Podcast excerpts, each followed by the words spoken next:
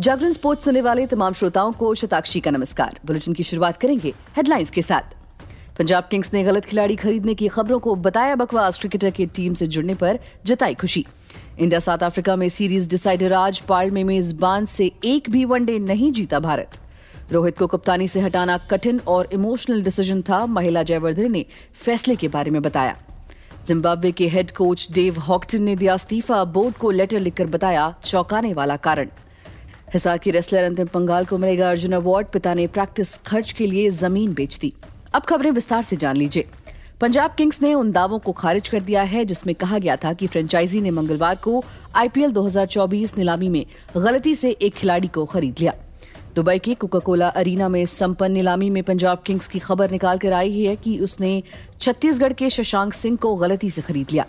बत्तीस साल के ऑलराउंडर शशांक सिंह की बेस प्राइस 20 लाख रुपए थी और उन्हें इसी कीमत पर पंजाब ने अपने साथ जोड़ा। खबर सामने आई कि पंजाब किंग्स की सह मालकिन यानी कि प्रीति जिंटा ने गलती से पेडल उठाकर शशांक को खरीदने का इशारा किया और नीलामी करता मल्लिका सागर ने इस पर मुहर लगा दी। बाद में फ्रेंचाइजी ने आपत्ति जताई, लेकिन मल्लिका ने इसे नहीं माना क्योंकि खिलाड़ी की नीलामी पर हथौड़ा मार दिया गया था। जल्दी खबरें फैली कि पंजाब किंग्स खिलाड़ी को खरीदने की इच्छुक नहीं थी, लेकिन बिके जाने के कारण उसे खिलाड़ी को स्क्वाड में रखना पड़ रहा है। फ्रेंचाइजी ने मीडिया विज्ञप्ति जारी करते हुए अपनी सफ़ाई पेश की और कहा कि शशांक सिंह हमेशा से उनकी खरीदारी लिस्ट का हिस्सा थे और उलझन इसलिए हुई क्योंकि दो खिलाड़ियों के नाम समान थे। अगली खबर की तरफ़ बढ़ते हैं। भारत और साउथ अफ्रीका के बीच वनडे सीरीज़ का तीसरा और निर्णायक मुकाबला गुरुवार को पाइल के बोलन पार्क स्टेडियम में शाम साढ़े चार बजे से खेला जाएगा। मुकाबले का टॉस शाम चार बजे होगा। इसे जीतने वाली टीम वनडे सीरीज़ अपने नाम कर लेगी। अभी तीन मुकाबलों की द्विपक्षीय सीरीज़ एक एक की बराबरी पर है। पहला मुकाबला भारत ने आठ विकेट से जीता था, जबकि दूसरा मेजबान साउथ अफ्रीका ने आठ विकेट से जीता। अगर भारतीय टीम इस मुकाबले को जीत लेती है तो अफ्रीकी सरजमी पर दूसरी वनडे सीरीज़ जीत लेगी। टीम ने 2018 में विराट कोहली की कप्तानी में वहाँ पहली सीरीज़ जीती थी। हालाँकि पाल के मैदान पर टीम इंडिया का रिकॉर्ड खराब है। टीम ने इस मैदान पर दो मुकाबले खेले हैं और दोनों में पराजय का सामना करना पड़ा है। पाल के बोलन पार्क मैदान पर मेजबानों के खिलाफ टीम इंडिया का रिकॉर्ड खराब है। भारतीय टीम ने यहाँ ओवरऑल पाँच वनडे खेले हैं। इसमें दो साउथ अफ्रीका के खिलाफ हुए हैं। इन दोनों मुकाबलों में भारतीय टीम को पराजय का सामना करना पड़ा है। टीम इंडिया इस मैदान पर 2003 के बाद से जीत हासिल नहीं कर सकी है। टीम को आखिरी जीत नीदरलैंड्स के खिलाफ मिली थी। वहीं इंडियन प्रीमियर लीग की पाँच बार की चैंपियन मुंबई इंडियंस ने हाल ही में रोहित शर्मा को हटाकर हार्दिक पांड्या को टीम का नया कप्तान घोषित किया। फ्रेंचाइजी के इस फैसले से फैंस काफ़ी निराश हैं और सोशल मीडिया के ज़रिए अपना गुस्सा निकाल रहे हैं। फैंस की नाराज़गी को देखते हुए टीम के ग्लोबल डायरेक्टर महिला जयवर्धन ने बयान दिया। जियो सिनेमा के साथ एक इंटरव्यू में उन्होंने कहा कि ये कठिन निर्णय था। ईमानदारी से कहूँ तो ये इमोशनल डिसीज़न था। हम क्रिकेट प्रेमियों की भावनाओं की कद्र करते हैं। मुझे लगता है हर कोई भावुक है और हमें इसका भी सम्मान करना होगा, लेकिन साथ ही एक फ्रेंचाइजी के रूप में आपको ऐसे निर्णय लेने होते हैं।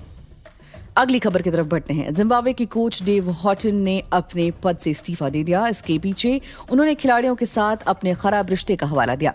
साथ ही जिम्बाब्वे, नामीबिया और युगांडा से हार कर 2024 टी ट्वेंटी विश्व कप के लिए क्वालिफाई नहीं कर पाने का कारण बताया। बता दें कि जिम्बाब्वे की टी ट्वेंटी वर्ल्ड कप 2024 के लिए क्वालिफाई ना कर पाने के बाद जिम्बाब्वे क्रिकेट ने कारणों की जाँच के लिए समिति का गठन किया था। इस तीन सदस्यीय समिति का अध्यक्ष लॉयड मिशी को बनाया गया था। जिम्बाब्वे क्रिकेट ने बुधवार को हॉटन ने एक पत्र लिखा। हॉटन ने कहा कि 18 महीने के प्रभारी के बाद उन्होंने ड्रेसिंग रूम खो दिया है और टीम को आगे बढ़ने के लिए नई सोच की आवश्यकता है। जिम्बाब्वे क्रिकेट के अध्यक्ष तवेंगवा मुकुहलानी ने कहा कि डेव हमेशा हमारे खेल के दिग्गज रहेंगे और यह अफसोस की बात है कि उन्हें लगा कि ड्रेसिंग रूम को एक नई आवाज़ की ज़रूरत है। अगली खबर की तरफ़ बढ़ेंगे। हिसार के गाँव भगाना की पहलवान अंतिम पंगाल का नाम अर्जुन अवार्ड के लिए चुना गया है। एशियन गेम्स में ब्रॉन्ज मेडल जीतने के बाद अब वो ओलंपिक की तैयारी कर रही हैं। उनका सपना है कि वो ओलंपिक में गोल्ड मेडल जीते। अंतिम पंगाल ने पहली बार एशियन गेम्स खेलते हुए ब्रॉन्ज मेडल हासिल किया। अंतिम पंगाल ने तिरपन किलोग्राम भार वर्ग में ओलंपिक के लिए क्वालिफाई किया है। अंतिम के पिता खेतीबाड़ी करते हैं और माँ हाउसवाइफ हैं। वो पाँच भाई बहन हैं, जिनमें से चार बहन और एक भाई हैं।